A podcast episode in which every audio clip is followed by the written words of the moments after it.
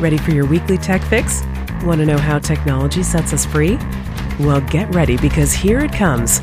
You're listening to Sovereign Tech with your host, entrepreneur and technophile Brian Sovereign. He's got a huge brain. And now, here's Brian. Here I am, the golden stallion of the tech world, the Rembrandt of the podcast canvas, ready for another wonderful episode of Sovereign Tech. It is Brian Sovereign with you, of course, as uh, the lovely and hyper intelligent producer of the show, Stephanie Murphy, just said. Um, just got back from well, you might have heard the special that that can't that is came out just before this episode came out. Just got back from TerraCoin Conference 2013 in San Jose, and there was a lot of TerraCoin action to be had there. Uh, very, very exciting. So, if you want some of uh, mine and Dr. Stephanie Murphy's uh, impressions and reactions to TerraCoin Conference 2013, you can actually find the episode at the SoundCloud page, soundcloud.com/slash sovereigntech, or at sovereigntech.com. It's there as well. And uh, you know, it's a good conversation, a little over an hour, and we covered a lot of topics and and and talked, you know, even more than just about TerraCoin Conference 2013. Of course, I'm talking about Bitcoin Conference 2013, but I'm very very excited about TerraCoin, so I like to give TerraCoin a little bit of love. Of course, I'm also excited about Litecoin, so I give that as much love as I can too. Um, just a reminder, real quick, that if you want to check out, if you want to see the Golden Stallion doing his thing kind of live, I will be moderating a talk in, in I believe it's in November, uh, at Keenevention in Keene, New Hampshire, uh, a town that I once called home, and that'll that's uh, in November. You can go to keenevention.info or look it up on Facebook. That's K E E N E Vention.info, and you can look into that. And the tickets are pretty inexpensive, from what I understand, and they're at an early bird special right now. And if you haven't looked into that, please do check it out. And again, I will be there, so it should be a great time. Um, as far as uh, any other announcements, I can't really think of any. Later on in the show, we are going to talk about one of the big events in the tech world that happened uh, recently, which was Google I/O 2013. We will be discussing that. Uh, it, you know, it went for pick of the week. So keep listening to the episode if you want to kind of hear my impressions about about that. Uh, let's get right into the first story of the week, and that is this is from a kind of a, a weird website, but it's such an intriguing uh, article. Um, and the it's from filmsforaction.org and uh, you know eh, well i guess it's actually from yes magazine. Now that makes sense because i was wondering it's like well why the heck is this story? It's like I, this website's just totally odd but it is from a from a genuine magazine and it's some genuine journalism. And uh, it's survival of the nicest a new theory of our origins says cooperation, not competition, is instinctive. So, this is, of course, Sovereign Tech, the show about science and technology and how it can set you free. And I think this is pretty interesting. This definitely falls under the, the science header.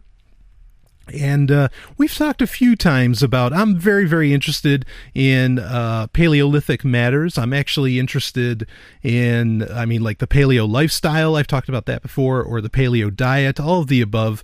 But I'm also interested in Paleolithic times because, okay, fine. So, like, I'm into the paleo diet because. Um, that's how humans ate, and it's pretty much the best way how to you know be healthy would be to eat at least under the, the, the rules that that exist, um, you know, for it, like no gluten um, and low carb, you know, things like that. So it's best to stick within that to, to be at your healthiest, which is what I absolutely I absolutely want to be at my healthiest uh, because I need to live long enough for transhumanist technologies to exist, uh, which is something we will be talking about. We may even do a whole special on what are called life extension technologies or LET technology, uh, LETs, and I will be doing that. I've had requests to talk about that, and I will do so.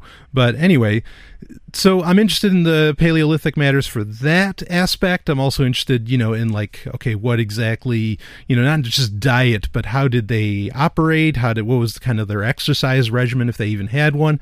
Uh, and also the other interesting thing, and I listened to there's this great podcast out there if you haven't heard it. Uh, it's called Complete Liberty, and it's by Wes Bertrand, great guy, and uh, an incredibly enjoyable podcast. In that, I mean, it is just solid liberty. It's complete liberty, and it literally is. It covers you know almost any aspect you can imagine. And there was a podcast a little while back where he talked about how that it wasn't until farming and the Neolithic age that people, you know, that that there was allowed to be a, a state, a government, you know, a control that that that control was able to be put upon uh, pan sapiens. And so that's another reason that the Paleolithic era interests me is the, the philosophy of Paleolithic people. And that's what this article is about. Uh, so let, let's break right into it. Uh, a century ago, industrialists like Andrew Carnegie believed that Darwin's theories justified an economy of vicious competition and inequality. They left us with an ideological legacy that says the corporate economy in which wealth concentrates in the hands of a few produces the best for humanity. This was always a distortion of Darwin's ideas. His 1871 book, The Descent of Man, argued that the human species had succeeded because of traits like sharing and compassion. Those communities, he wrote, which included the greatest number of the most sympathetic members, would flourish best and rear the greatest number of offspring. Darwin was no economist, but wealth sharing and cooperation have always looked more consistent with his observations about human survival than the elitism and hierarchy that dominates contemporary corporate life. Nearly 150 years later, modern science has verified Darwin's early insights with direct implications for how we do business in our society. New peer reviewed research by Michael Tomasello, an American psychologist and co director of the Max Planck Institute for Evolutionary Anthropology in Leipzig, Germany, has synthesized three decades of research to develop a comprehensive evolutionary theory of human cooperation. What can we learn about sharing as a result? Tomasello holds that there were two key steps that led to humans' unique form of independence. The first was all about who was coming to dinner. Approximately two million years ago, a fledgling species known as Homo habilis emerged on the Great Plains of Africa. At the same time that these four foot tall bipedal apes appeared, uh, a period of global cooling produced vast open environments. This climate change event ultimately forced our hominid ancestors to adapt in a new way of life or perish entirely. Since they lacked the ability to take down large game like the ferocious carnivores of the early uh, Pleistocene, the solution they hit upon was scavenging the carcasses of recently killed large mammals. The analysis of fossil bones from this period has revealed evidence of stone tool cut marks overlaid on top of carnivore teeth marks. The precursors of modern humans had a habit of arriving late to the feast. However, this survival strategy brought an entirely new set of challenges. Individuals now had to coordinate their behaviors, work together, and learn how to share. For apes living in the dense rainforest, the search for ripe fruit and nuts was largely an individual activity. But on the plains, our ancestors needed to travel in groups to survive, and the acts of scavenging from a single animal carcass forced proto humans to learn to tolerate each other and allow each other a fair share. This resulted in a form of social selection that favored cooperation. Individuals who attempted to hog all of the food at a scavenged carcass would be actively repelled by others, writes Tomasello, the perhaps and perhaps shunned in other ways as well. This evolutionary legacy can be seen in our behavior today, particularly among children who are too young to have been taught such notions of fairness. For example, in a 2011 study published in the journal Nature, anthropologist Kat- Katharina Hamann and her colleagues found that three year old children share food more equitably if they gain it through cooperative effort rather than via individual labor or no work at all. In contrast, chimpanzees showed no difference in how they shared food under these different scenarios. They wouldn't necessarily hoard the food individually, but they replaced they placed no value on cooperative efforts either. The implication, according to Tomasello, is that human evolution has predisposed us to work collaboratively and given us an intuitive sense that cooperation deserves equal rewards. The second step in Tomasello's theory leads directly into what kinds of businesses and economies are more in line with human evolution. Humans have, of course, uniquely large population sizes, much larger than those of other primates. It was the human penchant for cooperation that allowed groups to grow in number and eventually become tribal societies. Humans, more than any other primate, developed psychological adaptations that allowed them to quickly recognize members of their own group through unique behaviors, traditions, or forms of language, and developed and develop a shared cultural identity in the pursuit of a common goal. The result, says Tomasello, was a new kind of interdependence and group mindedness that went well beyond the joint intentionality of small scale cooperation to a kind of collective intentionality at the level of the entire society. What does this mean for the different forms of business today? Corporate workplaces probably aren't in sync with our evolutionary roots and may not be good for our long term success as humans. Corporate culture imposes uniformity mandated from the top down throughout the organization. But the cooperative, the financial model in which a group of members own a business and make the rules about how to run it, is a modern institution that has much in common with the collective tribal heritage of our species. Worker owned cooperatives are regionally distinct and organized around their constituent members. As a result, worker co ops develop unique cultures that, following Tomasello's, theory, would be, the, would be expected to better promote a shared identity among all members of the group. The shared identity would give rise to greater trust and collaboration without the need for centralized control. Haha. Moreover, the structure of corporations is a recipe for worker alienation and dissatisfaction. Humans have evolved the ability to quickly form collective intentionality that motivates group members to pursue a shared goal. Once they have formed a joint goal, Tomasello says, humans are committed to it. Corporations by law are required to maximize profits for their investors. The shared goal among corporate employees is not to benefit their own community, but rather a distant population of financiers who have no personal connection to their lives or labor. However, because worker owned cooperatives focus on maximizing value for their members, the cooperative is operated and for the local community, a goal much more consistent with our evolutionary heritage. As Darwin concluded in The Descent of Man, the more enduring social instincts conquer the less persistent instincts. As worker owned cooperatives continue to gain prominence around the world, we may ultimately witness the downfall of Carnegie's law of competition and a return to the collaborative environments that the human species has long called home. Wow. Okay, a lot to take in. And initially, let's admit it, okay, a lot of people that follow the libertarian bent or the anarcho capitalist bent, um, or, even the conservative bent or whatever.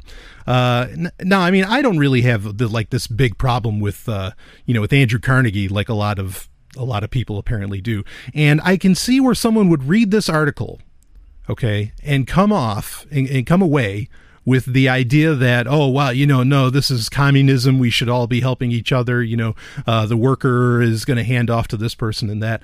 And that's i that's not what this article i mean again i can see where it would be taken that way but that's not what this article is really saying. Okay. It's saying that you know that that this whole idea of competition that you need to be a loner and all this stuff and um, it, it's really it's just it's rewriting our history it's rewriting. I mean, there's something to the idea of survival of the fittest. Okay, but survival of the fittest doesn't always just run to like one, you know, like one animal. Like you look at it, you look at survival of the fittest from an aspect of, okay, uh, so one chimpanzee, because the chimpanzee is so well designed, it survived. No, the chimpanzee designed because it's in a because it's kind of in a group. You see what I'm saying? Okay, so no one, th- this isn't like this. Maybe they're trying to push for some degree of, of communism, but I think that the point it's trying to make is far more accurate in that we're designed to work together. It reminds me of, it, it sounds far more to me like Leonard Read's I, Pencil. And if you don't know what I, Pencil is, it's a pretty short, it's a, practically a pamphlet. I guess it's a book though. Um, and in I, Pencil, it talks about the division. It, it's really, it, it's laying out the division of labor that, okay, wh- what does it take to make a pencil? And it just goes down this laundry list of everything it takes to make a pencil. And it's not just done by one person. Okay. So this whole idea of survival of the fittest, in the social sense that a lot of libertarians seem to seem to like for some reason just isn't so. And it's not part of liberty anyway.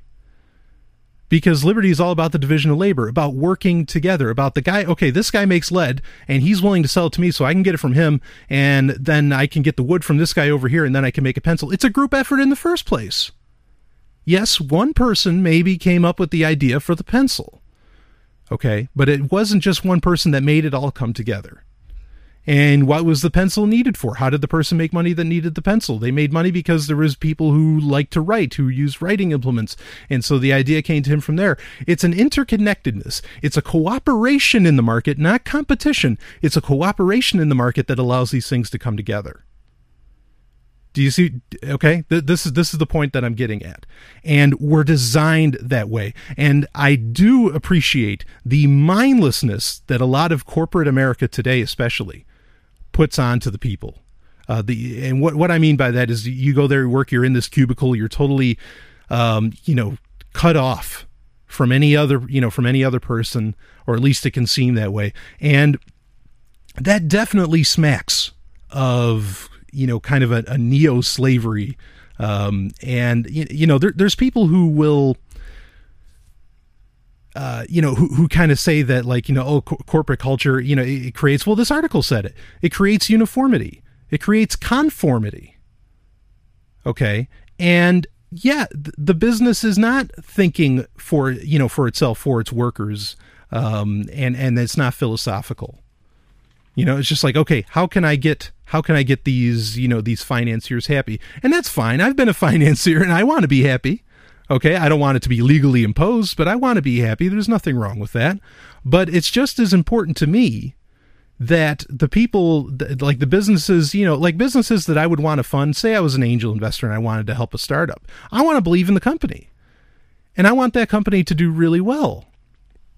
Um, you know, and I want the people in it to be treated well because, in my opinion, and I think this article lays it out as fact, is that if everybody's kind of treated well, everybody's cooperating, then the better things come to be. Okay, so this isn't this article isn't a knock on the idea that uh, you know, yeah, we we all, you know, everybody gets a fair share. I mean, yeah, it says everybody gets a fair share, but I think the more point on that was that to survive, our ancestors had to know, okay, we we had to band together. In fact, there was a volcano okay, that erupted, I believe around India. And this is around 70,000 years ago. When that happened, at best guess, there were but a few thousand pansapiens left on the planet. Out out of millions, or however many existed before, they were gone. Okay, this this was almost this was an, a literal extinction level event when this volcano went off, seventy thousand years ago. And if you were here here's the thing, if you know, if our ancestors then were just beating each other up and, you know, proving who was the alpha male and taking from everybody else and forcing the other person it's like oh well i'm i'm the fittest and and i'm going to make you go hunt for me and all this stuff. If that kind of if that kind of business was happening we would have never made it especially in such small numbers we made it probably because there was a natural division of labor and everybody wanted to bring something to the table to survive. And then later to thrive. To continue on. I love I love the title to this Survival of the Nicest. That that is so great. You know, why there's two things. I mean, you can't take any action unselfishly. It's just not possible. Okay? You're you're always acting with an enlightened self-interest whether you realize it or not. In fact, even people like, you know, uh, superstitious people, religious people that claim, oh, I'm doing this for the Lord. Uh, well, why are you doing it for the Lord? Admit it. It's because, all right, you love him or because you want to go to heaven or something like that. You're still acting within self interest. You're still acting essentially selfishly. So you always act within that. Now you want to survive, so you work. So you know the these Paleolithic humans worked with each other. They all wanted to live. They all wanted to survive, and so they cooperated. They didn't beat the crap out of each other or threaten to kill the other one because you know be, because uh, they they wanted their stuff. That's just not. It's not how it happened, and science is bearing that out now. Okay, and this whole idea of competition Google doesn't, here's a modern example Google doesn't compete. They pretend that you don't exist. Nintendo does the same thing. They don't compete. They just pretend you don't exist and they do their own thing. And Nintendo's an even better example because everybody, remember when the Wii came out? Everybody laughed at motion controllers. Okay, the Wii runs off of those motion controls where you have to actually move to play. You can't, you don't just, you know, sit on your ass. And everybody laughed at them. They were doing their own thing. They weren't following the you know the party line. And then the Wii becomes the best selling video game system of all time.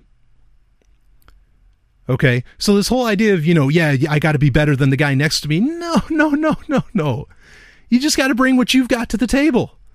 And then everything works out. That's how the market works. You know, even even Ludwig von Mises, he hated the word competition. He always used the word co- cooperation. You can look it up.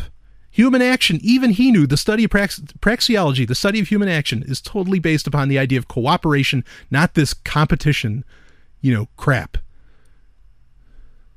Okay?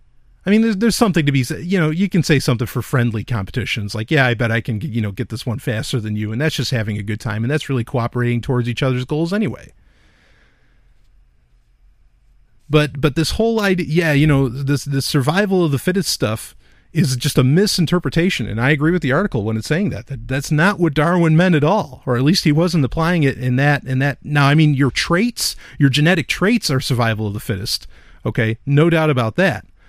But even that comes up to like epigenetics and, and things of that nature, which is all incredible stuff to to research. Um, so, so yeah, so let let's start maybe in fact, I wonder how, you know, this isn't trickery, this is facts that we're laying out. And I wonder if maybe we talk to people more in coming from the aspect of cooperation in the market instead of competition in the market.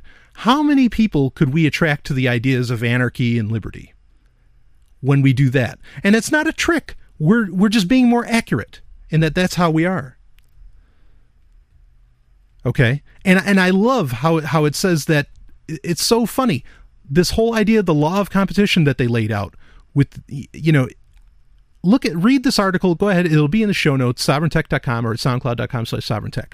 Read into it and it it just lays right out and says that conformity is a byproduct of that. It's not you besting the other guy. You're just becoming part of the part of the machine. And that's what we're all about, right? We're individualists. I mean, if I could, eh, you know, maybe if I could pick any word to describe me the best, it'd be individualist because I believe in the individual. And do doing this whole, you know, being a part of the in the market, the, the market of competition and whatever, actually takes away your individualism it's an interesting thought. I mean, and, and, and that's something that I think a lot of, you know, libertarians and anarchists and ANCAPs and whatever, you know, whatever you want to call yourself, you know, needs to analyze.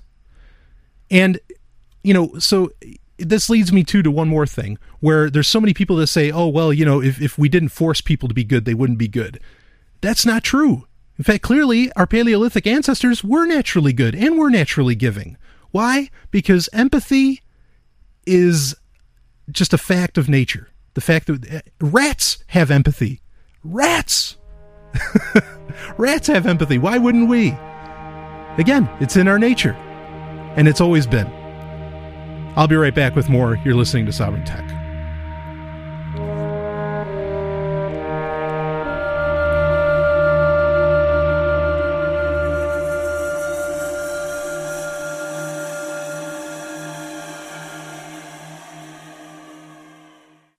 Are you tired of people wasting away all their precious time?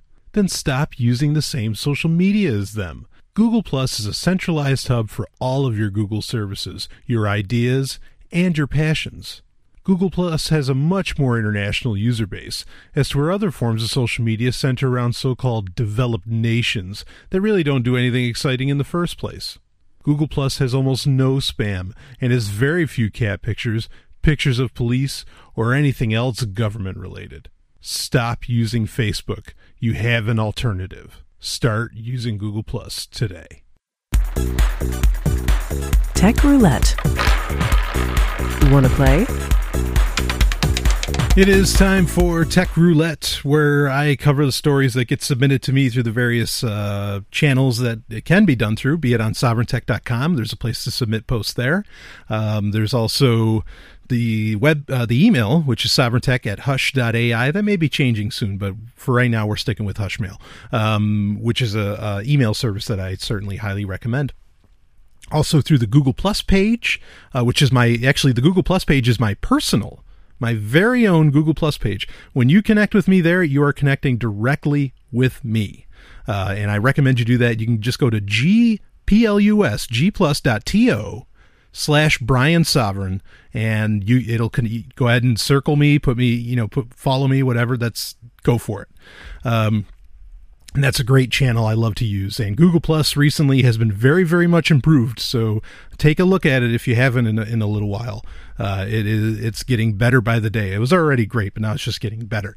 Um, so lots of avenues to get in touch with me and that you know that's that's certainly one of them and this and pretty much what i do is with all the stories and i've got plenty of them but keep them coming please because we've got if you notice in the show the show numbers there's four digits and so I plan on doing this for that long. So keep these stories coming, okay?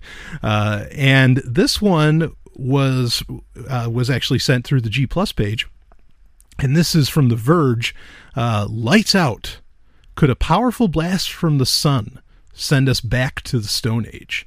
That's very interesting. We were just talking about the Stone Age in the uh, in the last um, last segment, and you know, in fact, sometimes I really just do this on the fly, and and and it seems like shows will naturally kind of have a theme about them, even when I didn't plan it, because I just, like I say, I, I generally do eeny, meeny, miny, mo with these things. Um, and so that that's just kind of ironic that we were just talking about the Stone Age and now we might get blasted back to it. Uh, let, let's start cooperating or we might. Um, let's let's go right into the article. Of all the issues facing the world right now that the U.S. government is concerned about, the sun may seem to be an odd one. But the White House is taking a threat, taking the threat of a massive solar eruption seriously. Uh, that's scary because the White House clearly can't solve any problems, um, not without creating a million more. So I'm a little worried about this, but we'll keep reading the article. Late last month, it released a new, largely overlooked report outlining the risks of solar eruptions that strike the Earth, including the potential to cause massive, months long power outages affecting upwards of 130 million people in the U.S. alone, in one worst case scenario. Still more troubling, the report, prepared by space weather experts from multiple government agencies, found that while the U.S. is currently equipped with some of the best machinery for monitoring and forecasting such events, budget cuts over the next decade could put the country at risk of losing critical capabilities that have significant economic and security impacts. That's in quote. The potential for the sun to unleash the big one is here, said Michael uh, Bonadonna, the report's lead author and executive secretary for the National Space Weather Program. The agency is in charge of coordinating these solar monitoring efforts. It's not a question of if, but when, and are we ready? The big one that Bonadonna refers to is an extreme version of a regularly occurring type of solar event known as coronal mass ejection, or CME. Coronal mass ejection. That that sounds kind of hot, but obviously it, it isn't. Or it actually, literally is hot, as in like temperature wise. But uh, anyway, Uh, starting in the sun's outer atmosphere, corona, uh, a CME is a powerful blast of millions of tons of solar gas in parts of the sun's magnetic field, which fly toward Earth at around a million miles an hour. Such CMEs thin out as they travel through space over days, and by the time they arrive at our planet, most of them go unnoticed, causing only relatively minor disturbances to our planet's own magnetic field. Every 11 years, the sun enters its cyclical period of increased activity called solar maximum, rising the potential for CMEs up to every few days. During this time, there is a heightened chance of especially powerful CMEs with magnetic fields pointed in the opposite direction of Earth's. When one of these CMEs reaches our planet, it can cause a geomagnetic storm, ripping away part of our Earth's own magnetic field in the in the atmosphere and rearranging it. These violent storms can last for days and result in the beautiful sight of the northern or southern lights, auroras like the aurora borealis, but can also damage several critical technological systems including GPS, other satellites, airline radio communications, and yes, electrical power grids on the ground. As it turns out, the sun is expected to enter its period of increased activity this year. Uh, though so far it's been a relatively quiet one. The Space Weather Prediction Center at the National Oceanic and Atmospheric Association is in charge of forecasting the intensity of these events using a scale from G1 to G5, higher is worse, and warning all of the industries that might be affected. The fact is, we're almost at a point where if you ask the question, who uses space weather services, my answer is almost everyone said William Murtagh, program coordinator for NOAA's Space Prediction Weather Center, also a co author of the new report. Murtagh pointed out that even the pipeline industry was at risk of being affected by solar events because pipelines themselves are electrically conductive. Murtagh's job is to deliver space weather warnings, especially those of geomagnetic storms, to other industries in time for them to take action and avoid heavy damage. Because of that information, industries have managed to avoid damage to their systems from lesser G1 to G4 storms that have occurred over the years. Okay, so these things have happened, and uh, it would appear to me that life has gone on and no one even really knows about it. In fact, I I would have to do research. I don't. I'm not aware of where a G4 storm has occurred and that it somehow ruined something. But anyway, we'll keep going. Murtagh said the success of this program explains why even when there are dire reports of solar flares and storms in the mainstream media, they often don't result in any perceivable damage to the public at large. After the event happens, the media says nothing happened, but with space weather, something's always happening.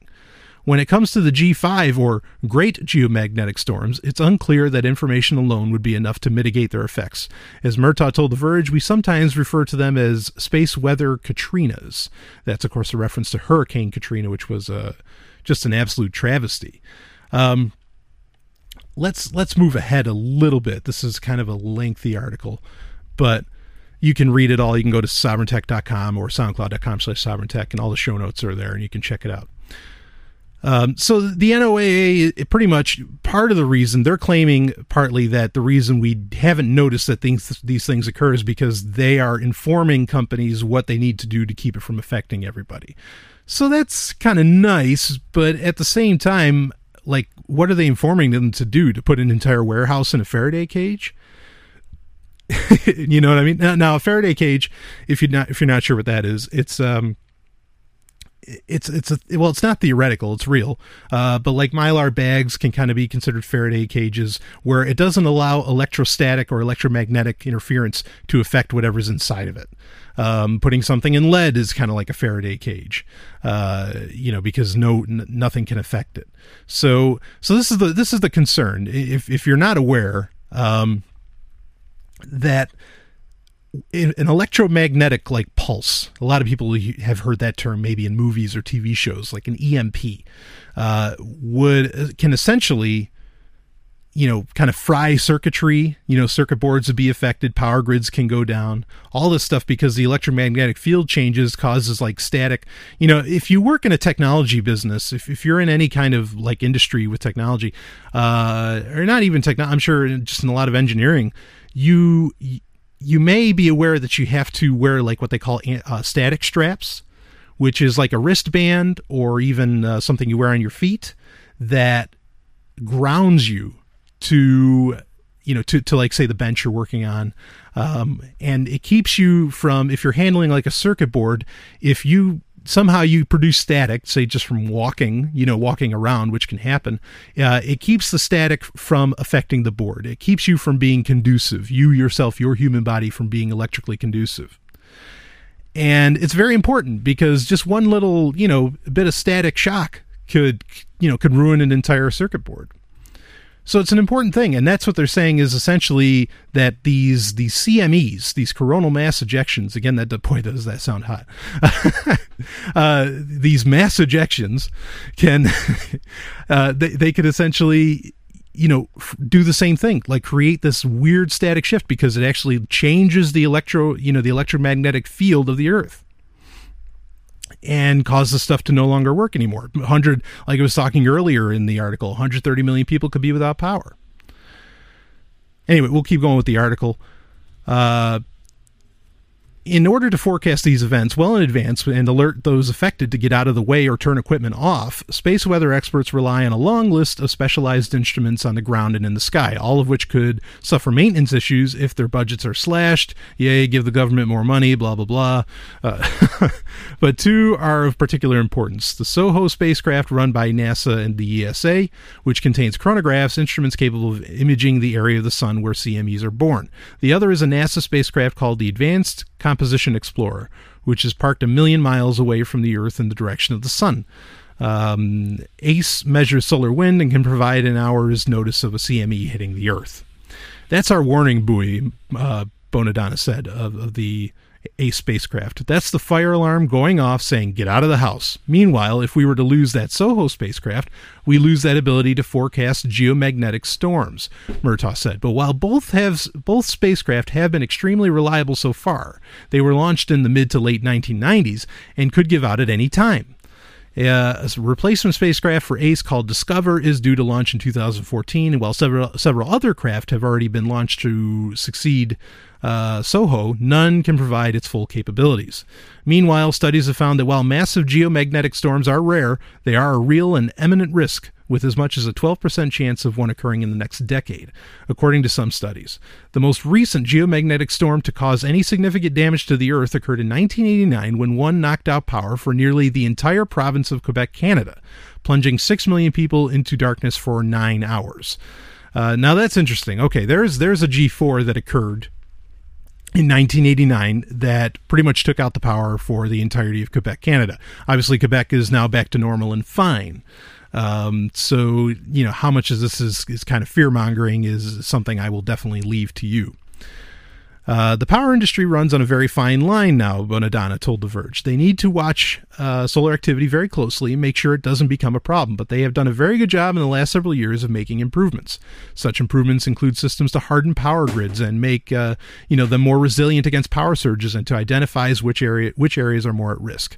As it turns out, not all areas of the world are equally affected by a geomagnetic storm. Power stations closer to the poles are at greater risk, as are those located in areas where the surrounding ground minerals are more electrically con- conducive.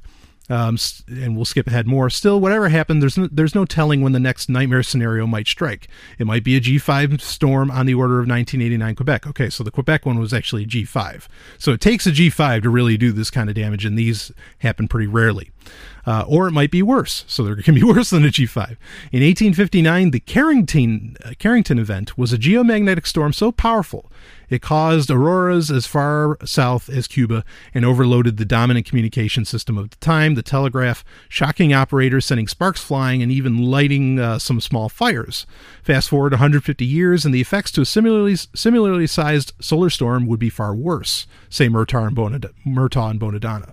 If you lose dozens of transformers or more and are dealing without power a month for even a year, that's a totally different challenge to society to survive an, survive an outage like that, Murtagh said. Okay, so that's the article. Now, again, how much of this is fear mongering? I mean, even the article itself, and shame on the Verge. well, no, no shame, but you know, how how sad for the Verge to say, "Look, this is why we got to have tax dollars. Please, this is the only way we can solve it."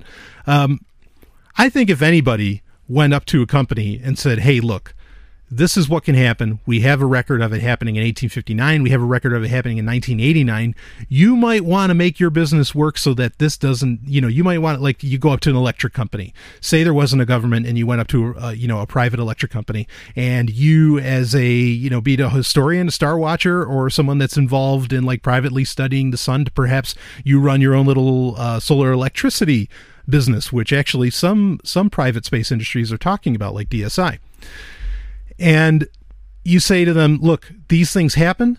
It's happened in the past, and Quebec went without power for a while in 1989. It might be in your best interest to prepare for these kind of eventualities.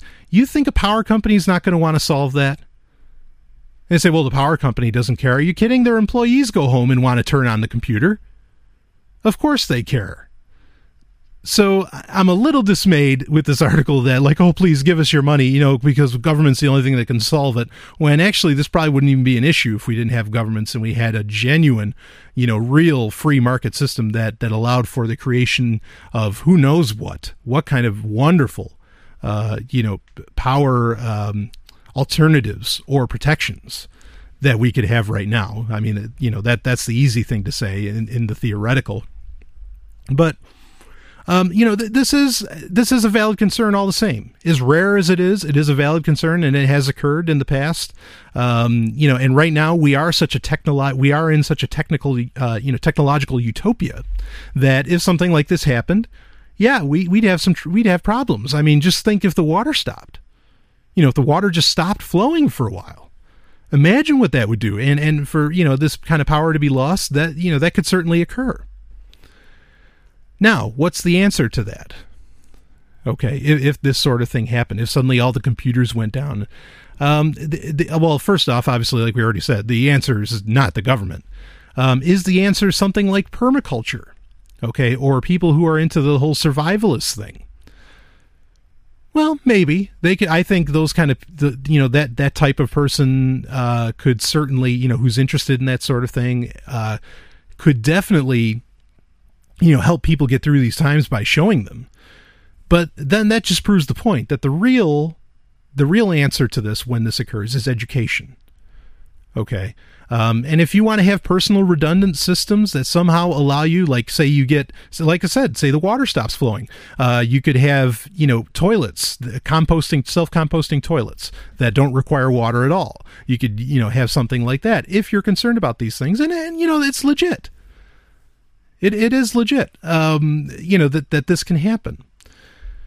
So, but but again, I, I certainly don't expect the government to be able to to solve it uh, at all you know and and actually this article doesn't talk about it but the NOAA um, and groups similar to that the ESA also has similar groups that covers pretty much the entire Commonwealth of Nations which includes Canada uh, have been relatively you know aware and they couldn't solve what they couldn't keep from happening what happened in Quebec in 89 um so but you, but you can look in you know more into that but you know what what do we do when the when the lights go out? You know, should we just start we we need to stop depending on technology and run away? You know, and go back to the stone age to where these kind of natural events that occur in the universe, everywhere in the universe that you know that we should just stop? No. That's not going to solve anything. Um, I mean that that that kind of you know, and and that's what the, this article got sent to me by I think someone saying it's like, look, this is why we need to get back to nature and all this stuff, and I'm all fine with getting back to uh, our personal nature. I don't know how much I, you know, I like green technologies. That's another good thing too. Is okay, fine, yeah, let's look into green technologies that could somehow survive this sort of thing. And that's the real answer is not to just shun technology, but to figure out how to keep technology, how to like naturally somehow shield technology from electromagnetic or geomagnetic, um, you know, disturbances and things of that nature. And that's stuff that people are looking into. You know, it's, it is happening. Um, the NOAA is not really looking into it. They're not looking to be proactive, or I mean, they're proactive in the sense that they're alarming people and letting them know. But no one is trying to figure out, okay, how can we keep you know electronics from being affected? Um, what are better ways to you know, and, and if this were as serious a problem, again, this whole article is a lot of fear mongering, but if this were as serious a problem um, as as they're kind of claiming, you could definitely, uh, you know, if if there were a free market, um, they they would certainly just figure out something to to where because they're saying they can't get funding like that you know to to put up more satellites to be able to detect this stuff. Believe me, the free market wouldn't wouldn't let it fly, and they'd have more satellites up there than you can imagine with more money uh, than you than the government could even imagine as fast as they could. So the real answer here is education, not to go back to the Stone Age. It's just okay if this happens, what do we do, and how do we get back from it? And that's stuff that we can all learn. And I'll be right back with more Sovryn Tech. Are you ready? I've never seen anyone so treated like a a god in my life. Brian Sovryn as guest co-host tomorrow night, and so that should be a good show. On that note, uh, what we were just added Brian Sovryn. Okay, we haven't. Oh. Is he he's- good? He's been in the audience. He's, Oh, he's yeah, we- certainly got opinions on things. Yes. I'm so close to being like God, no one is above me. Okay? Absolutely no one. I don't take orders from anybody. And uh, I mean that that's how much closer to God can you get? Is there anything he doesn't do better than everyone else? Oh, that's just his way of talking. He's one of the best. Break it down.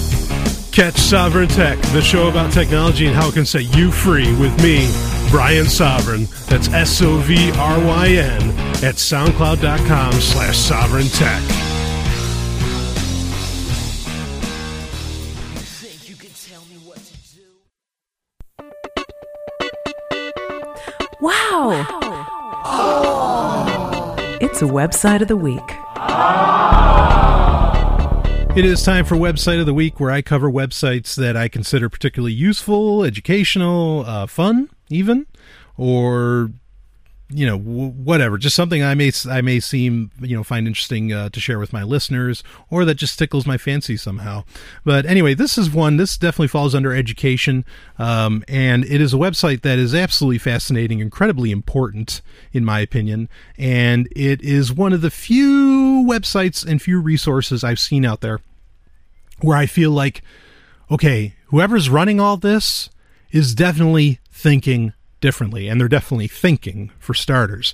Um, I mean, and and they're they're really mo- advancing uh, human thought in in a very and human existence in a very real way. This is very exciting. Uh, it's one of the best websites, personally, in my opinion, on the internet, and one of the most important. And it is the Albert Einstein Institution. Okay, and you can go to a Einstein. That's E I N S T E I N dot org, and of course, it'll be in the show notes but aeinstein.org.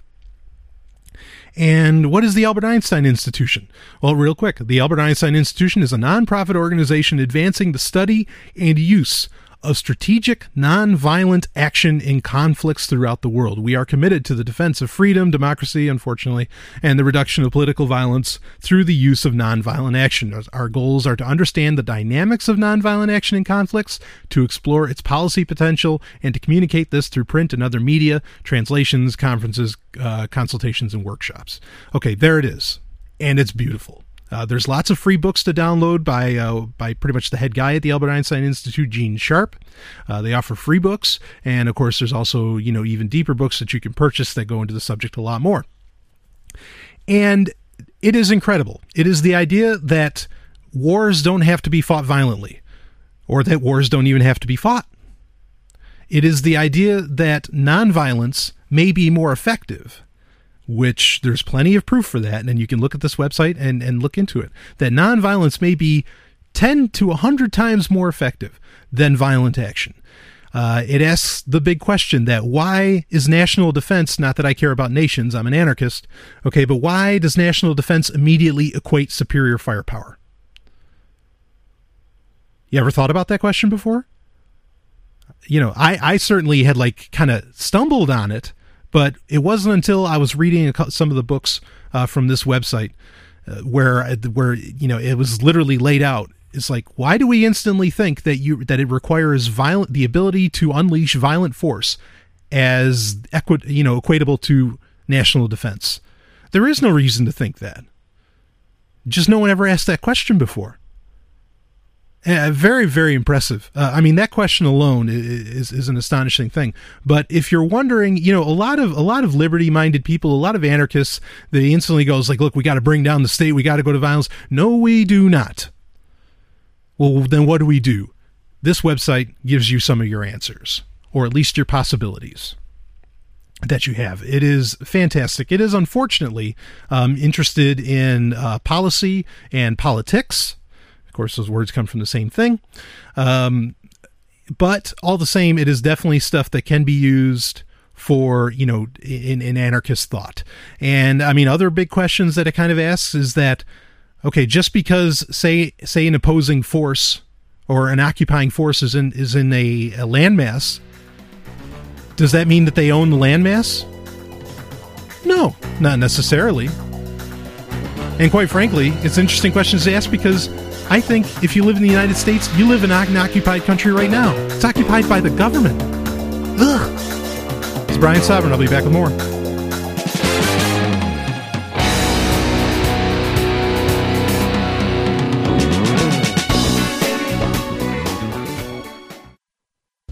Time now for 90 Seconds on Sex with Dr. Paul.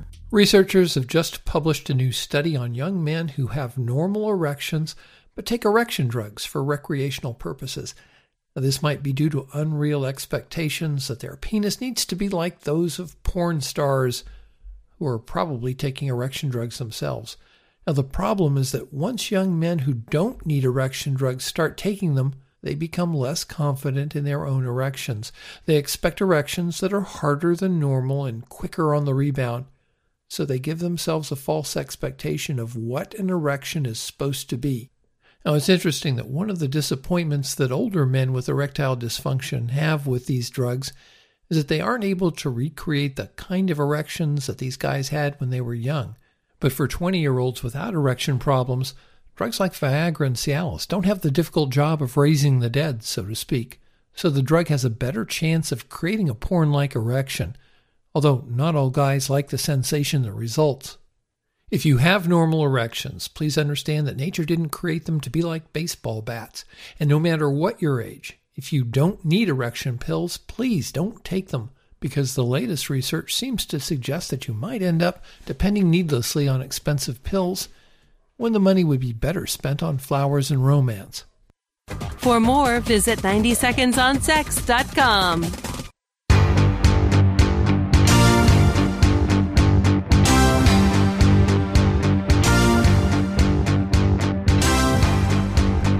It is time for listener emails where I go meeny, meeny, miny, mo, or I judge something by its timeliness to be talked about that gets sent to me through the various channels. It's kind of similar to Tech Roulette, but in this case, you're not just sending me a story, you're more asking maybe my opinion on things or what I think of something. Um, and you are welcome. You are always, always welcome to ask me really anything you want. Uh, I've said that before in the show, but you definitely can. You can email me, sovryntech at hush.ai. You can get in touch with me on, the, on my own personal Google Plus page, which I am inviting you to join me on, especially with Google Plus uh, being really uh, kind of new and fresh right now. And you know, so so don't don't hesitate. Ask me whatever you want. You want to ask me, you know, how did I become an anarchist, or what do I think of, um, you know, what do I think of the red and black, you know, or what do I think of communism, or what do I think about whatever, you know, what do I think about uh, platypi, you know, just you can ask me whatever, and eventually, if not right away, I'll you know I'll get to it on uh, on the listener email section, which is what we're in right now. Also, if it is a question, say it's a technical question, or maybe even an investment question or something along those lines, to where it's very time sensitive, as in, look, I'm going to do this buy in a couple days, and I've gotten these questions before in the past. Um, you know, and and it's very time sensitive. I won't wait to answer it on the show. I'll answer it on the show later, but you can say, look, I really need to know this kind of like right now. And if I have the opportunity, I won't always, admittedly, but if I have the opportunity, I will answer your question in by email uh, as soon as possible. So keep that in mind. Um, you know, I, here I am, Brian Sovryn. You know, a, a, a anarchist liberty resource ready for you. How about that?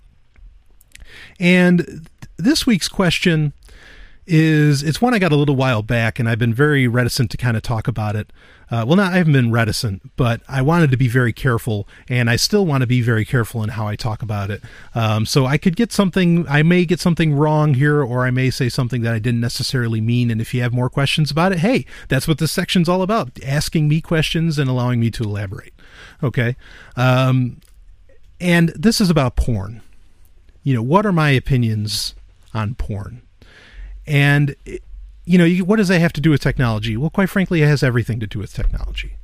Because in a lot of ways, technology has been forwarded by the desire for sex and explicit sex and for really pornography in many ways. Um, in fact, I, I can I can readily envision that perhaps the first time something was written down, you know, by our by our ancient ancestors, that it was perhaps some form of love letter saying, I would really enjoy copulating in my cave. Uh, with you and you know something to that effect.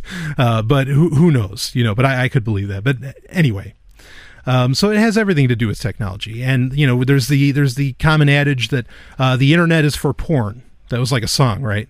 You know that that's what or there's like rule 34 that eventually everything turns into porn. So everything in a lot of ways has to do with porn right? So it's not a it's not an unfair question to ask uh, you know a, a, tech journalist like myself. And i i do have admittedly i do have somewhat of a uh, uh, some skin in the game uh, no pun intended with porn as to where there are members of my family that are involved in it. Uh, that that, and I won't mention names, but they are very they they are big deals in the porn business. And so I I've been I have been on a porn set. I have seen you know what what exactly how all that goes down. I've seen it in its production. Um, I am also an avid reader of erotica. Uh, in fact, next to a couple other subjects, it's probably the thing I read the most uh, because I mean, why why wouldn't you read about sex? Come on. Anyway, uh, so as far as porn, you know, okay, I think the quick question that like everybody wants to get down to is, you know, is porn right or wrong? And that doesn't have an immediate answer. Okay. Uh, you know, you, we can come up with the, the vulgar liberty answer and just say that, well, hey, as long as it's voluntary, you can do whatever you want. Um, no, I don't agree with that. okay.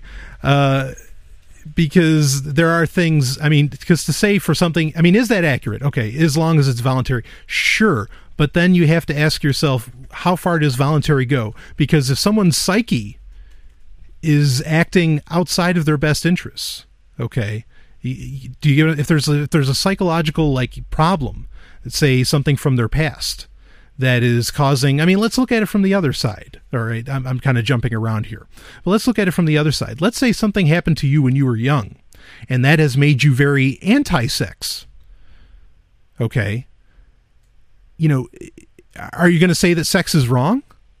No, you wouldn't say sex is wrong. It sex is, it just is. All right, so so you can come at that from both sides. In that you know that, that's why you can't just come right out and say is porn right or wrong? Porn is essentially the display of sex. Now is the way that that say women are portrayed in porn or the way that even men are portrayed in porn um, are those right or wrong? Now those are a little more that that's actually more to the question. Okay? Is the act of displaying humans having sex for the enjoyment of other people to view later on wrong? No. It can't be it's just sex. And but now th- that now we have to get into the deeper end of things. Okay, why is that person you know performing in porn? In that case, that's where perhaps the the ethics come into question. As in, is this person being forced to do it? Is this person, um, you know, because you know they're addicted to drugs because their parents beat the shit out of them? You know that they're that they're on this set Okay, in that case, uh, you know, if you take an example like that, then yeah, it's unethical. I would say. Okay, so so do you see how this is kind of a you, really how you ask this question is is very you know it, it can be very dicey. Um, and I don't my bit one of my biggest problems is the social conservative answer in that yo that I I can't believe they're doing that. This is terrible. Uh, no, obviously not. I mean, I think I've made it very clear on this show in the past that one of my goals in life is to, well, for lack of a better phrase, destroy social conservatism. I want it gone because it's making, if anything, here, here's another thing. You know, porn can be a very, very beautiful thing. I'm not saying that the porn, the average porn that you catch on Pornhub or RedTube.com, uh, is somehow like you know good and ethical or that you know like that that somehow that's okay. I'm not re- I'm not saying that, but what I, what I am getting at, there's a lot of porn that can be a very beautiful thing, and if there is porn that's unethical, or if there is porn that is somehow you know, treating either a man or woman, you know, in a very, very derisive way, that I believe can be very much a byproduct of our socially conservative society. Okay. Of Puritanism. Because it's pushing it all underground. It's pushing it all underground. It's making people think that they're doing, that they are doing something wrong when maybe they're not. And, and it's turning things that are absolutely natural you know, in, into into something very dirty, uh, quote unquote. When it's not, it's a beautiful thing. Um, so no, I, I don't I don't really have a problem. I don't have a problem with porn in concept. Okay, in the abstract, I have zero problem with porn. Um, f- frankly, you know, I mean, this is, and you can call me crazy. That's fine. You know, I wouldn't mind if, say, say I lived in um, you know, say say I lived in uh, in, a, in a housing complex of some kind, or not a complex, but like let's say I was just living in a town and I had my house, and then there was a house, you know, uh, a few hundred feet away, and say the people who lived in that house were having sex out on the, you know, in out on the back deck, and I could see them, and you know, and they were just doing it and didn't care. Fine, I don't care either. you know, I, don't- I, I don't, and and I I do the same thing, quite frankly. Why? You know, this whole idea that a lot of this comes from the the notion that somehow sex is this very personal, personal thing, and it can be if you want it to be. That's okay. But it is one of the most basic things that we do. And it's disgusting how porn companies are constantly attacked by governments from around the world and how porn is constantly attacked as being immoral or as being disgusting when boy, you can watch people blowing limbs off and you know and guns everywhere, body parts flying, death, death, death, boom, boom. And nobody says a word. Even Christians, even the most religious of people will say, oh, that's fine. That's war. War is hell. And what? So you can see that. And I mean, they're claiming sex is hell too. Why can't we see that? Why does that get shoved underground? I mean, it's a great question. And now, I mean, do I feel that that a lot of these people that that work in porn, like I said, I have been on porn sets. Do I feel that these people are very, um, they're not very self aware, and that they could definitely, you know, use a, lot of um, introspective thinking into what they're doing?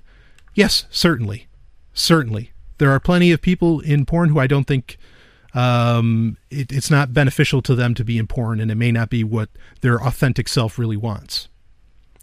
At the same time, I do think that there are people who are very self aware who are involved in that industry, not just porn, but prostitution.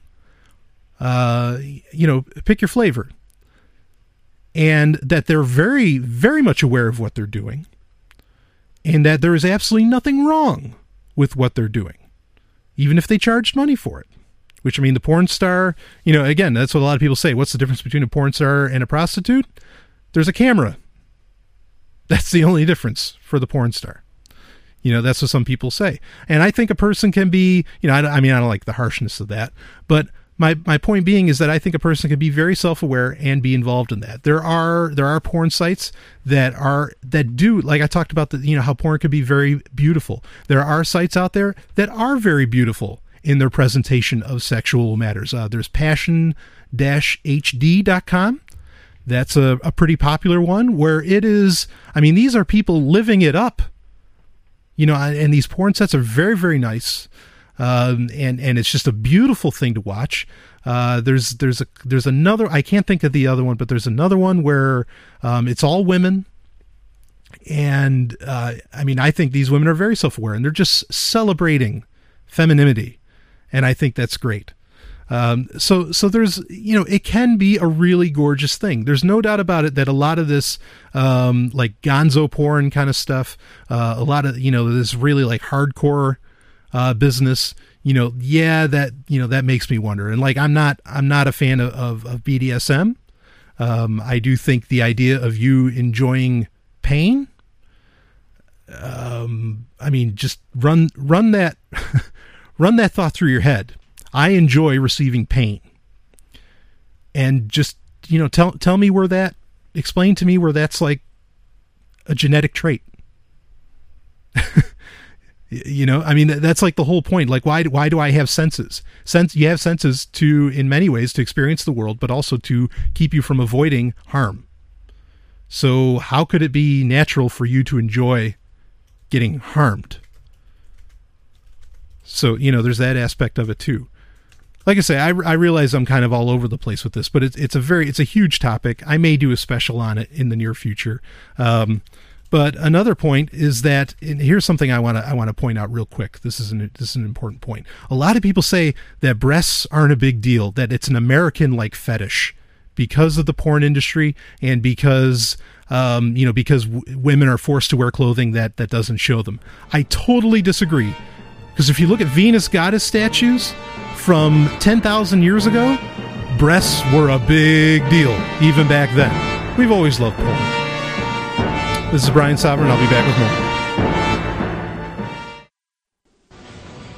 Got an energy spike. Launch.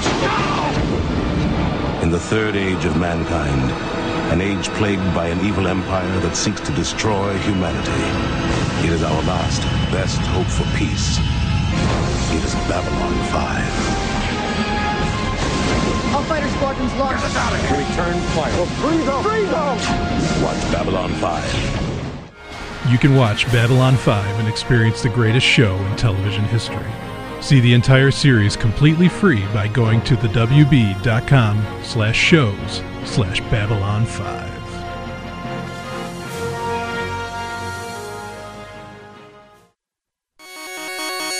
Software of the Week. It is time for Software of the Week, where I cover a piece of software that may completely suck, or it could be the greatest thing since um, sliced bread. Just kidding, because sliced bread isn't great. Uh, it's actually rather harmful to you and can kill your sex drive because it's grains, and why would you want your sex drive killed? Uh, that's just the question that goes into my mind. Doesn't have to be the one in yours. Um, what we're going to talk about this week for Software of the Week, this is something that's been around for a little bit, but it's just starting to really spread because it just got added onto iOS, and it looks like, as has been rumored for months, that it's going to start appearing on Google Chrome, the web browser. Um, and this is Google Now. Now, if you don't if you don't know what Google Now is, it's essentially if you look on your phone, if you have an Android phone or now even um, an iOS, you know, uh, an iPhone, or an iPad, if you look on it and you look towards the top or wherever you happen to put it, and you see the, the Google search bar, as soon as you hit that, as soon as you touch, as soon as you press that search bar, that's Google Now. Because what it does is it creates these little cards that come up that tell you the weather. Uh, it tells you like local ticket times. It tells you when your plane is going to leave. It tells you all these things. Wait a minute. How does it know all that before I even ask it? Because it bases it on the searches that you normally put into Google or it bases it upon like emails that you receive in Gmail. And before you think that that's really scary that they know that much about you, um, just understand that you're giving them the information in the first place by using Google. It only knows what you give them. Okay, it's not scanning your your Hushmail account. You know, it's not scanning what you do on Yahoo all right to to be able to give you those cards it's only searching within what you actually give to google so be aware that this is relatively voluntary um, and if you don't want Google Now to know that much about you, stop using Google services. Okay. But I find Google Now to be incredibly, incredibly useful. Um, I, I, I see it as it's far more helpful to me than Siri uh, ever could be, which Siri is Apple's version kind of or of Google Now, where you ask it a question and then it replies. Um, you can do the same thing. You can talk to Google Now and it will give you an answer. Of course, not in a verbal form like Siri would, but in a card form. Um, but I mean, it just you know, it knows it was amazing when I again I went to Terracoin Conference 2013 in San Jose the day before. It gave me the weather. My my plane was going to stop in Denver and then in San Jose the night before leaving it gave Google now gave me the the cards for the weather in Denver for the next day and in San Jose for the next day. It gave it told me when my flight was going to leave. Uh, it told me how long I had. You know, it, it, brought up the option to get directions to the airport in Google Maps. It did all this stuff. It just it talk about personal assistant. Okay, and I and I've been in jobs where you know I've had I've had a secretary you know that does all this stuff, and wow, Google now did everything that a secretary would. Fantastic. Uh, I mean, I love it. And now it's available for iOS. Um, and I loved Google's attitude. And we'll be talking about this more during Pick of the Week when we talk about Google I.O. 2013. But Google's attitude is like, look, we, we do web services. This is what we do. And there's no reason for that to be platform specific. So they made they really Google with with releasing Google now for pretty much everything. And again, it's going to be coming soon to where it works just in your Chrome browser. Amazing. Um, they're making Apple and Microsoft and BlackBerry and whoever else. I mean, they're just making them look like, quite frankly, like jerks. Because no, our services you can only get on our platform is where Google says we'll give it all to you, baby. You know, and and, and use it how you wish. Um, and and it's true. And and you th- and Apple users are just picking. They're eating it up. They they want it all over. I mean, they love Google now. Just like when Google Maps went away from for uh, for Apple users. As soon as it came back, it was the most downloaded app in pretty much I think in App Store history for Apple because this is what people want. So Google now, check it out if you haven't. It is amazing how much it helps you and how much uh, useful information it just brings to your you know right to your eyes. Fabulous. This is Brian Sovryn, and I'll be back with more. What does freedom mean? Tune in to LRN.FM to find out. LRN.FM is the Liberty Radio Network, a collection of live talk radio and podcasts, all coming from a principled pro liberty perspective. LRN.FM show hosts aren't left, right, or conspiracy kooks. You can tune in 24 7 to LRN.FM via your phone, computer, satellite, and more. Listen free anytime at LRN.FM. That's LRN.FM. Brian! Stop playing those video games! Uh, uh, uh, just a minute, Mom. Game Talk. It is time for Game Talk, one of my favorite parts of the show. Um, just so you know, I mean, I'll, I'll, make this announcement really fast with Game Talk. Again, we talk about games, gaming news, uh, even how it can pertain to liberty at times or to health, because, I mean, liberty is all about health too, right? Uh, and, but real quick, just a piece of news. The, they, Microsoft finally did hold their little press conference as to what the next Xbox is going to be, and it's called the Xbox One and I I haven't looked into it too much because I really I'm I don't I don't care a whole lot about console gaming except for maybe Nintendo. But the only tidbit that I of news that I am aware of, and I haven't looked into this enough yet, but you can check it out for yourself, is that when the Xbox One, when they released it uh, after the conference and the news was out about it, the stock for Sony skyrocketed whatever that says about the Xbox One, I don't know, but uh, take a look. I'll, I'll also, from what I understand, it's not backwards compatible at all with any previous Xbox systems. Not that that would be a really new thing, but um, anyway. So just letting you know that that's out there and that is happening. If that's something you're interested in. Um, maybe you want to ask me what do I consider you know a great console we can do that for listener email or you know we could we could do a breakdown of consoles or if you had to buy Brian Sovryn Golden Stallion, if you had to buy a console today, which one would you buy? If you're interested in that question, go ahead and ask me, um, and we'll talk about it uh, in the listener email section. Anyway, this is, another, this is a story from Kotaku. I get lots of stories from Kotaku. It's a great, great aggregator of uh, you know of game stories, and this is also oddly kind of falling in line with with kind of the theme of the show, where we've been talking about the Stone Age to some degree, uh, or you know paleo and like the paleo lifestyle. And this article is by Kirk Hamilton, and it's a whole new way to play video games standing up. Now, I've talked about this before in the show. Actually, like some there's a good 3 episodes where I wasn't in the studio. I was on location. And each time I did that, I was actually standing up for the whole show. Pretty much 2 hours strong. Um, I was standing up. And so it's something that I'm very interested in. I like the idea of standing desks, and I have not really done this. I might try this later. I, I might try out. Okay, what's it like to you know to stand up and play a video game? Maybe I'll give that a shot. But anyway, let's read the article. Um, it's not every day you discover a whole new way to play video games. Yet over the past month, I've done just that. I've found a way to play games that makes me feel better, more alert, healthier, and more involved. How have I accomplished this? I started playing video games while standing up.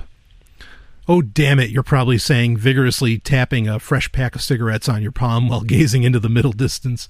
Another article about the perils of sitting.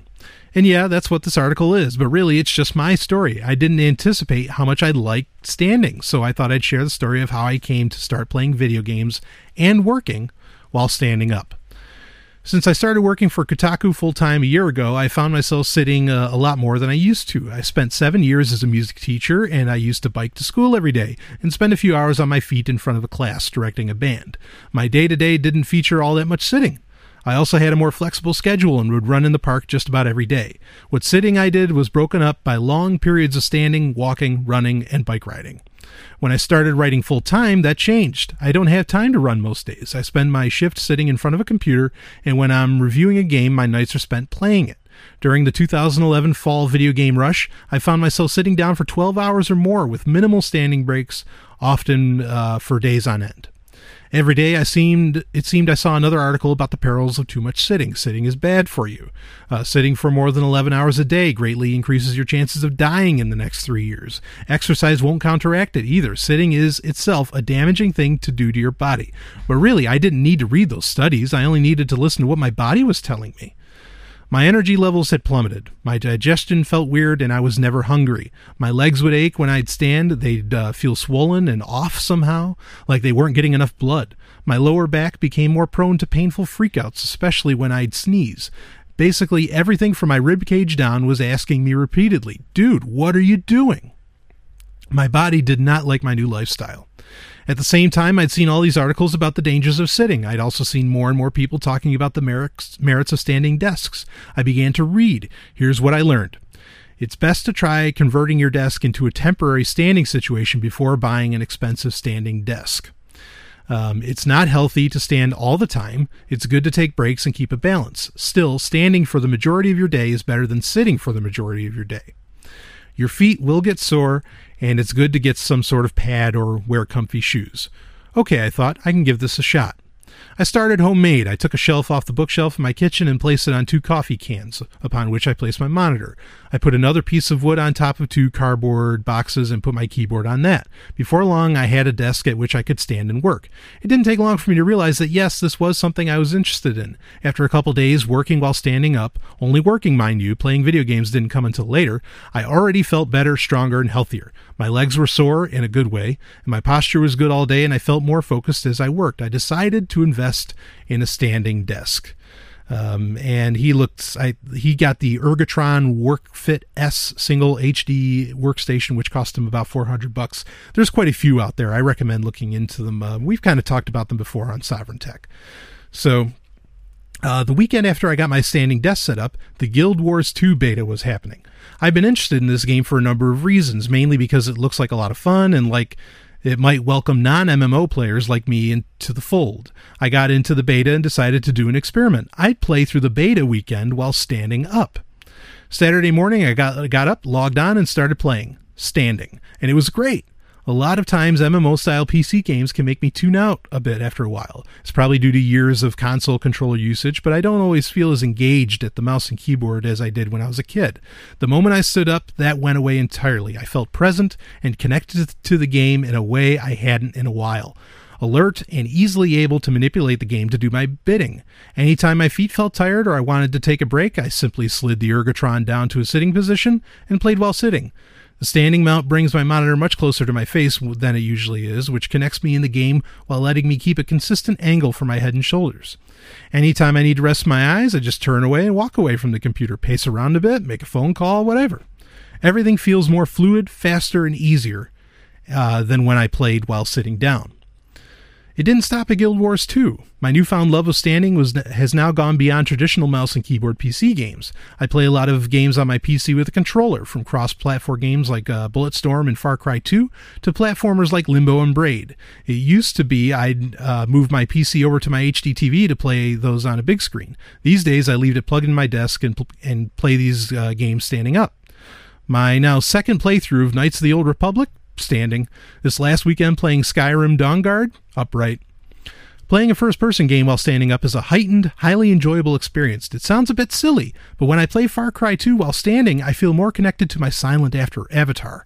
After all, he's standing too, isn't he? I don't exactly roleplay it. Uh, I don't kneel in the bushes and take a knee when sliding, but I do feel more physically involved in the game. In other words, standing has begun to move beyond health for me. It started to actually make the games better.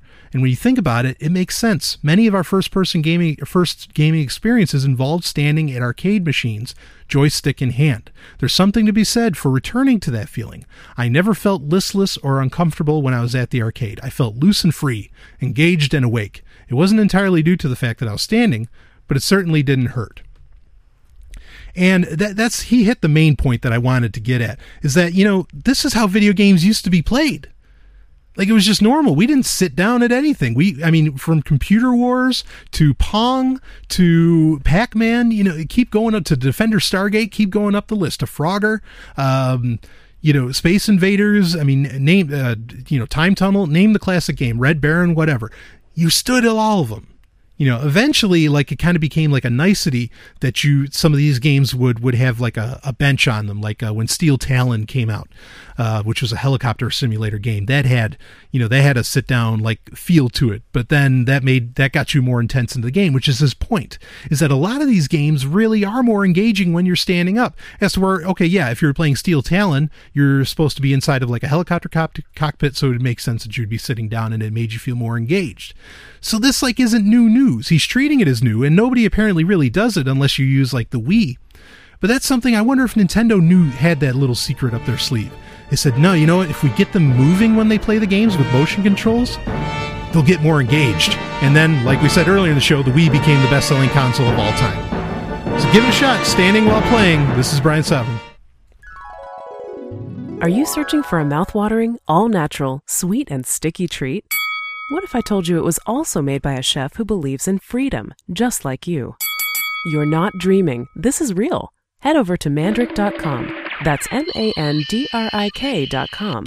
There you'll find George's famous baklava in classic and dark chocolate flavors. Mmm. To those with special health needs, George's famous baklava also has a treat for you golden delicious low carb, gluten free almond cookies.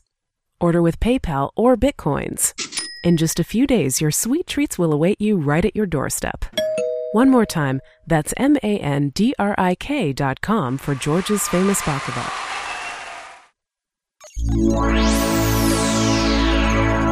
Hacker Stories. It is time for Hacker Stories, where we talk about, uh, you know, some of the heroic acts and some of the heroes on planet Earth, be they black hat, white hat, or gray hat. Uh, we talk about hackers and hacking in general. Um, y- you know, admittedly, okay, there are such things as malicious hacking attacks. Okay. Um, some people have gotten confused and they think that I don't believe that. Uh, the point that I make in that when I consider a lot of black hat hackers, which are, you know, considered the malicious types, where I consider them heroes as well, is because a lot of times their actions are like against, say, the government.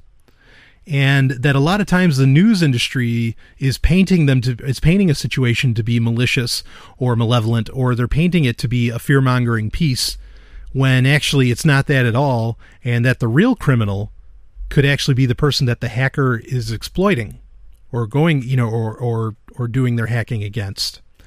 And that's my point. But there definitely are gen there are people out there, and uh, I dare say that I think half of them work for governments that do uh, genuine malevolent acts of hacking. Um, I would I would love for there to be, and I'm not the person to do this, someone in the 2600 community like Emmanuel Goldstein or somebody, somebody far more pro, uh, prominent would be far better to do this. But there should be another term. Maybe there already is, and I just can't think of it right this second. Um, but maybe, maybe there should be another term for that kind of, you know, besides black hat, white hat, gray hat. Maybe there should be some kind of term for someone that is just really, really kind of twisted. Um, you know, in, in what they do with, with a computer. And, uh, you know, if you know what it is, you can email me at sovryntech at hush.ai. But anyway, let's let's look at this story and and we'll talk about it whether or not this was malicious. Um, and this story comes from Ars Technica, one a huge tech blog, and it's uh, this is from uh, May third of two thousand thirteen, and it's Internet Explorer zero day exploit targets nuclear weapons researchers. Okay, so what is a zero day exploit? Um, a zero day, or it can, it can also be a zero hour, or like a day zero uh, attack or exploit. Um, it's a computer threat that that tries to, you know, uh, exploit like a, a like the vulnerabilities of something.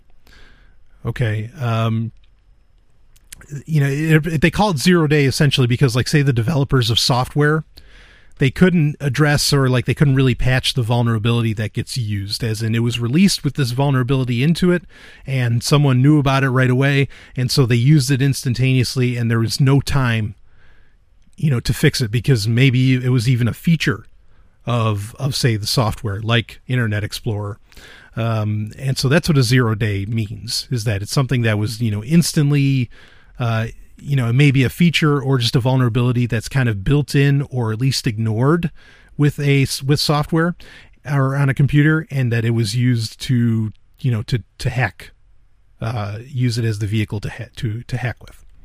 Um, so if you didn't know what that was, that's what that is. And okay, the article goes on. Attackers exploited a previously unknown, and it's interesting that they're calling him now. Ars Technica is pretty pro hacker, from what I understand. Um, so it's interesting that they call them attackers. Now, maybe that's the term we need to use: is that they're not hackers; they're more attackers. I don't know, but uh, let's see if th- these guys are even bad guys. Attackers exploited a previously unknown and currently unpatched security bug in Microsoft's Internet Explorer browser to surreptitiously install malware on the computers of federal government workers involved in nuclear weapons research, researchers said on Friday. The attack code appears to have exploited a zero day vulnerability in IE version 8, that's Internet Explorer 8, when running on Windows XP, Researchers from security firm uh, Invincea said in a blog post the researchers have received reports that IE running on Windows 7 is susceptible to the same exploit, but have not been able to independently confirm that. Version 6 and 7 of the Microsoft browser don't appear to be vulnerable. Um, and there's an update here in an advisory published a, a, couple hours after this article went live, talking about the article we're reading right now. Microsoft confirmed a code execution vulnerability in IE8. Version 6, 7, 9, and 10 of the browser are immune to the exploit. People using IE8 should upgrade to versions 9 or 10 if possible. Those who are unable to move away from version 8 should take the following mitigations, and then it gives a list of, of things to do. You can check that out in the show notes if you want.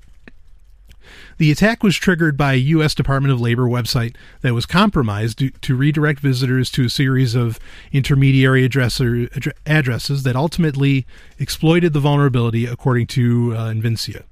The exploit caused vulnerable Windows machines to be compromised by Poison Ivy, a notorious backdoor Trojan that had been modified so it was detected by only two of 46 major antivirus programs in the hours immediately following the attack. The specific web pages that were hacked dealt with illnesses suffered by employees and contractors developing atomic, uh, developing atomic weapons for the Department of Energy, the blog post said, citing uh, this report from NextGov. That's consistent with the so called watering hole attacks, in which employees of, target, of a targeted organization are infected by planting malware on the sites they're known to frequent. Um, the target of this attack appears to be employees of the Department of Energy that likely work in nuclear weapons research, Invincea researchers wrote in a separate report published Wednesday. The report went on to cite this to cite the techni- this technical analysis from security firm AlienVault. It found indicators in the command servers Poison Ivy contacted that the attack was carried out by Deep Panda, a group of hackers believed to be located in China and carry out espionage attacks on other countries.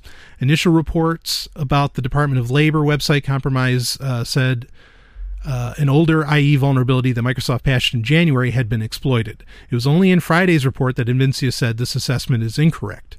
For non Invincea users, there are known mitigations for this exploit that is currently in the wild. Friday's report warned for users of IE8, there is no patch currently available, and with this exploit being out in the wild, the potential risk for damage is high. Okay, a lot to take in there. Um, first off, I imagine most of my listeners aren't using Internet Explorer. Only the United States government would still be using IE8.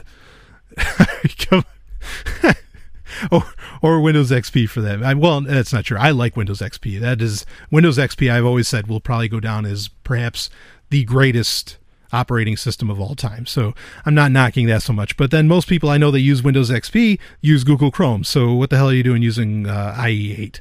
Anyway, that said, now, if this is coming from, and we don't know, it's a group called Deep Panda, supposedly, and it's actually what they're claiming is, or what they're hinting at, is that the Chinese government is going after scientists that, that develop nuclear weapons in the United States.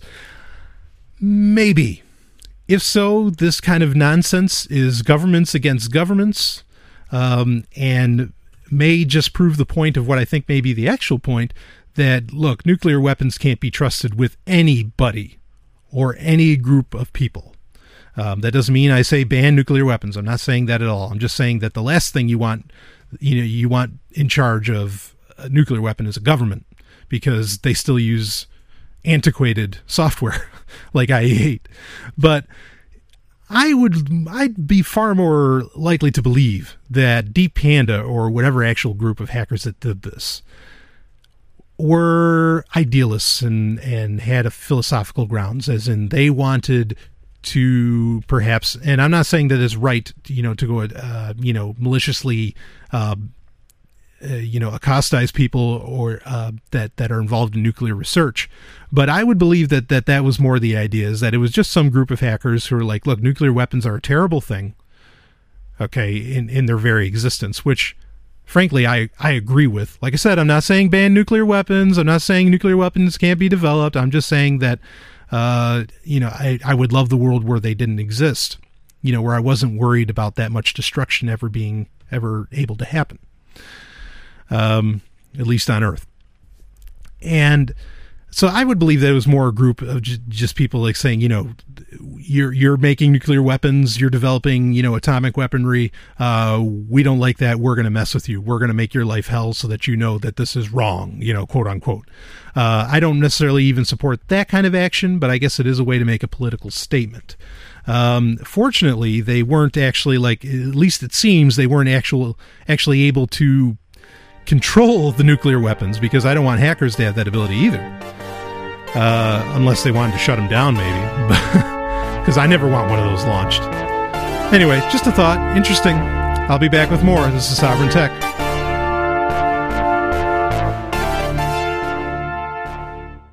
Oh, yeah. This is Stephanie Murphy, Sovryn Tech Producer. You may know me from this show, but did you know that I have my own podcast? It's called Porc Therapy. Porc Therapy is a bit different from other shows. We cover current events, big ideas, and even relationship issues, all through the lens of how we can get more freedom in our lives. Oh, and you'll love Sex and Science Hour. Join me on my website, porctherapy.com. That's P O R C therapy.com. Now back to Sovryn Tech.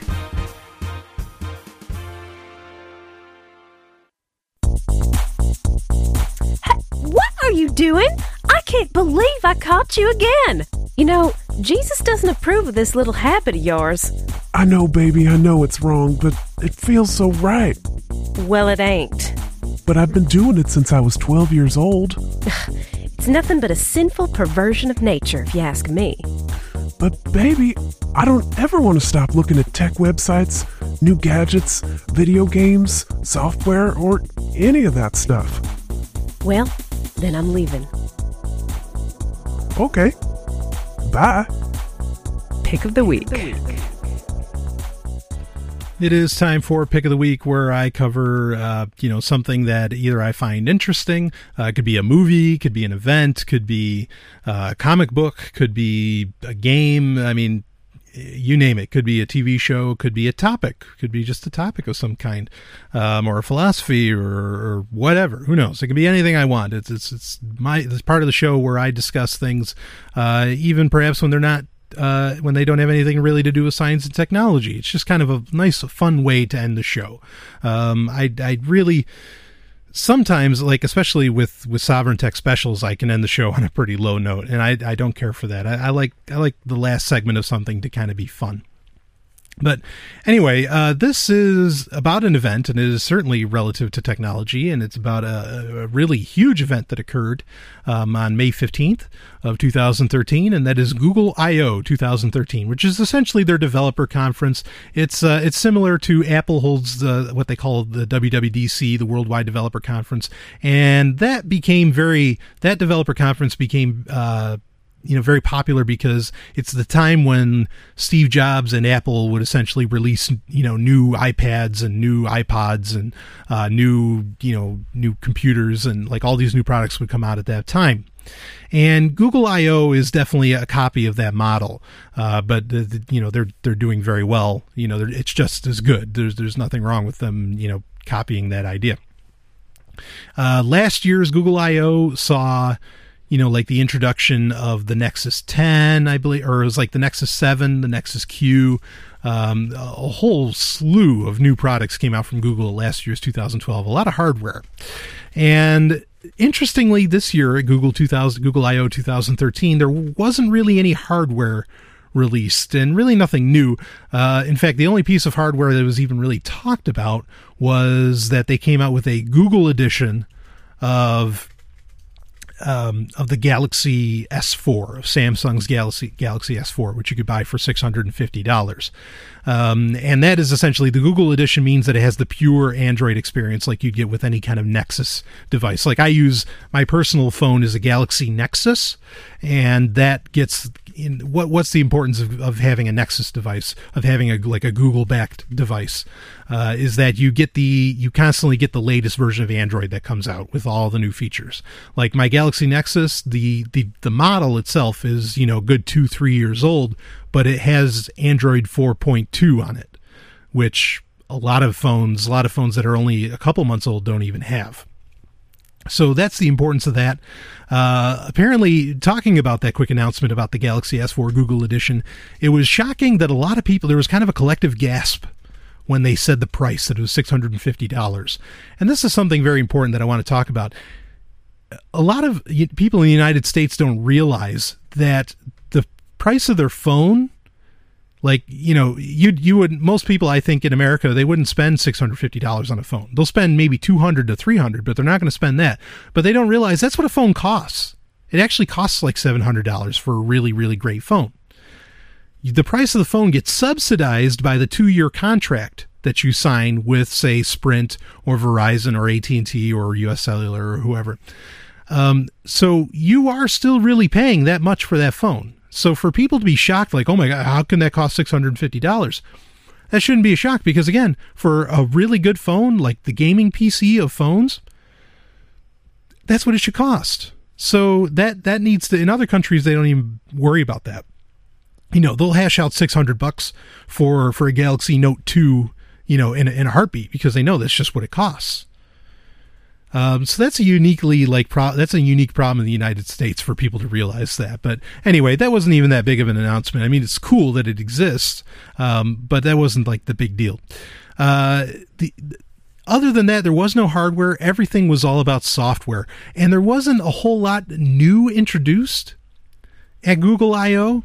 But pretty much everything that Google does just instantly became better, which is kind of hard to believe, but it's true.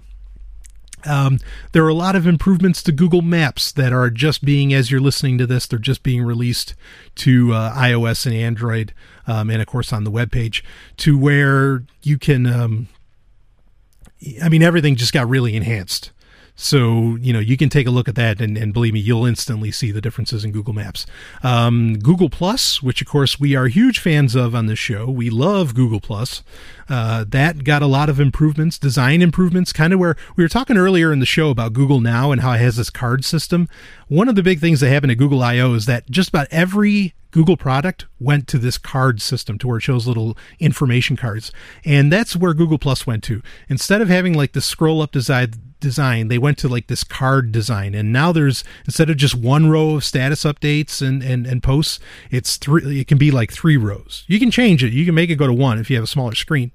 But now it has three rows and it's these cards and they all kind of move and shift around and it's just a really really beautiful design uh, google plus also now uh, another thing that, that that was announced with that is that across your Google services, be it Google Plus um, and Gmail, and uh, I think pretty much maybe even Google Drive. Anyway, across your Google services for free, you get 15 gigs of storage. So, like Gmail offered already like close to seven or eight gig worth of storage. Now, a lot of people, especially the average person, doesn't get that much email to where they need eight gig of storage for their email anyway. And usually you just delete it. You know, you, I mean, you can archive everything, but you could archive everything for years if you wanted. You know, with eight gig of storage. So to be able to use that to store your pictures on Google Plus or whatever else, you know, to have that 15 gig across the line, across the board of your Google services, I think is really, really cool. Um, so that was that was added there. Another thing added was on um, on YouTube. Uh, actually, uh, another thing quick Google Drive also went to, at least the mobile app, went to the card system too, which I think it looks really, really nice how it has that. Uh, but uh, YouTube now, which I do post this show, I make a YouTube video of, of Sovryn Tech, and there is a Sovryn Tech channel where I also I put up a lot of uh, documentaries and a lot of bonus content goes up there that's only on the YouTube channel. Um, and on the YouTube channel, they actually you can you can listen you can change the speed at which the YouTube video plays now. So, you know, if you listen to Sovryn Tech on YouTube, you can actually listen to it like in triple speed. So that way you don't have to sit for an hour and 45 and you can just listen to it, you know, in like maybe an hour or less, which is pretty awesome. So I like that feature. Uh, so just all these different, there's also like Google essentially put in almost a, like a veritable Photoshop into Google Plus for your pictures. Um, also, they they have this thing where it makes an, an automatic animated GIF of say a series of pictures that you take with your phone uh, because all those normally get instant upla- uploaded privately. So tons of new features got got released. Um, Another great thing that I really really like is the the Google Play Music All Access, which is for nine ninety nine, or if you get in in and out before June, it's only seven ninety nine. But for nine ninety nine a month, you get essentially a Spotify, um, a Pandora, you know, where you can listen to almost any song you want. Um, you know over the cloud and, and and you can listen and you know you just type in the search and you play it and you can do it. But then google play now we've talked about google play music before on this on this show and i love it. Then it even has where you can still store up to 20,000 of your personal songs. So you you got it all. You have a music store. This is better than itunes now uh, and it actually is better than any music service out there now. Better in the idea that it has more, it has every music feature that every music service offers, all in one. It's the first time. It's not. It's not really anything new, but it's new in that none, nobody has as yet combined all these elements together. And Google did it first, and it's working out really well. So you can purchase music if you want to from the Google Play Store. You can upload your personal songs because there's some songs like I listen to Stan Bush you can't you can't get any maybe a couple songs you can get of new songs you can get of Stan Bush on the Google Play Store or in any music store for that matter. It's not like Google Play has a lack of selection. They they got all the major uh, music dealers for this. So you can, you know, I can upload my Stan Bush collection. I can upload uh, my David Hasselhoff collection. Though interestingly, the Google Play Store actually had David Hasselhoff I'm not kidding. I'm not sarcastic when I say I listen to David Hasselhoff. I literally, I really, really do, and I enjoy it. Uh, so that was there. So it's a great service, especially if you can jump on it for seven ninety nine a month. Come on, you, you have access to, you know, millions and millions of songs, great music. Um, so that was there, and then at the end, Larry Page, the CEO of of Google, came out, and he kind of gave. Um, it was a very impressive kind of an inspirational speech and one thing that a lot of people took away from that, I mean, there's a lot of things, but he said that a lot of these rules and regulations and laws are holding technology back. Um, and he talked about how a lot of companies don't want to like play ball with each other. They don't want to cooperate, which is what we were talking about earlier in the show. Uh, as to where Google will cooperate, but then and i mean they're not 100% on that obviously you know on cooperation. There there's been cases where they haven't cooperated like with microsoft.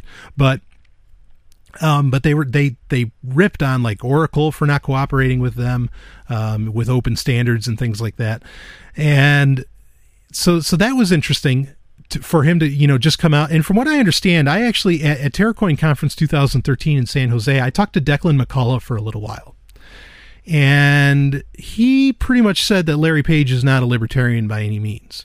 Um, but he made an interesting comment that a lot of libertarians kind of latched onto, especially people that uh, you know that that I know very well because we're in the Free State Project uh, together. And what it is, he said that it would be nice if we could set aside somewhere places in the world where we can like experiment. You know, this isn't like um, you know the island of Dr. Moreau. Uh, at least I don't think that's what he had in mind. But we could experiment with technologies or ways of living, you know, that and, and see how they work out to see if that actually is better than what we're doing right now. And that was that was perhaps the most fascinating thing for him to say. Now, see, when he says something like that, that sounds very much like something I'm a participant of, which is the Free State Project, which is the idea of moving 20,000 people, you know, to one area, that being New Hampshire, and achieving liberty in our lifetime you know whatever that means. I mean the maximum like like with the free state project it's uh, the the statement is the uh, the maximum role of government is to protect uh, you know life liberty and property or whatever. And so so it was almost like and, and a lot of people like the free state project site itself actually posted it saying look larry page is saying yeah that what we're doing is what needs to be done right now. We need to be trying other things you know and get away from all these rules and regulations or whatever. But again he's not necessarily very libertarian so i don't you know from what i understand. So i don't know you know I, I don't know what to make of that but that was an interesting comment. I totally agree with it uh, I'm a huge fan of intentional communities throughout history, be it Platonopolis, Libertatia, uh, which you may not know of either of those. Those are very, very old examples of intentional communities. Platonopolis never actually got existed because the Roman Senate stopped it from happening, um, but the emperor wanted it to to be so, which was going to be like a city of philosophers. Um, Libertatia was down in in so- southern Africa, was essentially a pirate colony that was anarchic. It was it was anarchy, like n- no rules, no mas, you, you, know, no masters. It was it was it was really something. But you don't re- you don't read about that much in the history books. Anyway, Google I/O was great. A lot of great products came out, and a lot of interesting thoughts, like the thing about Larry Page. If you have thoughts on it, email me at sovryntech at hush.ai. And this is Brian Sovryn, and I'll see you next week.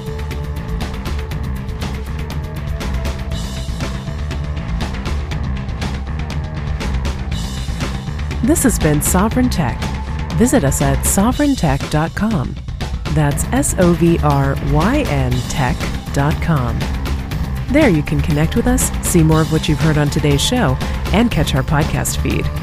Sovryn Tech is open source. We encourage you to share. Later, nerds.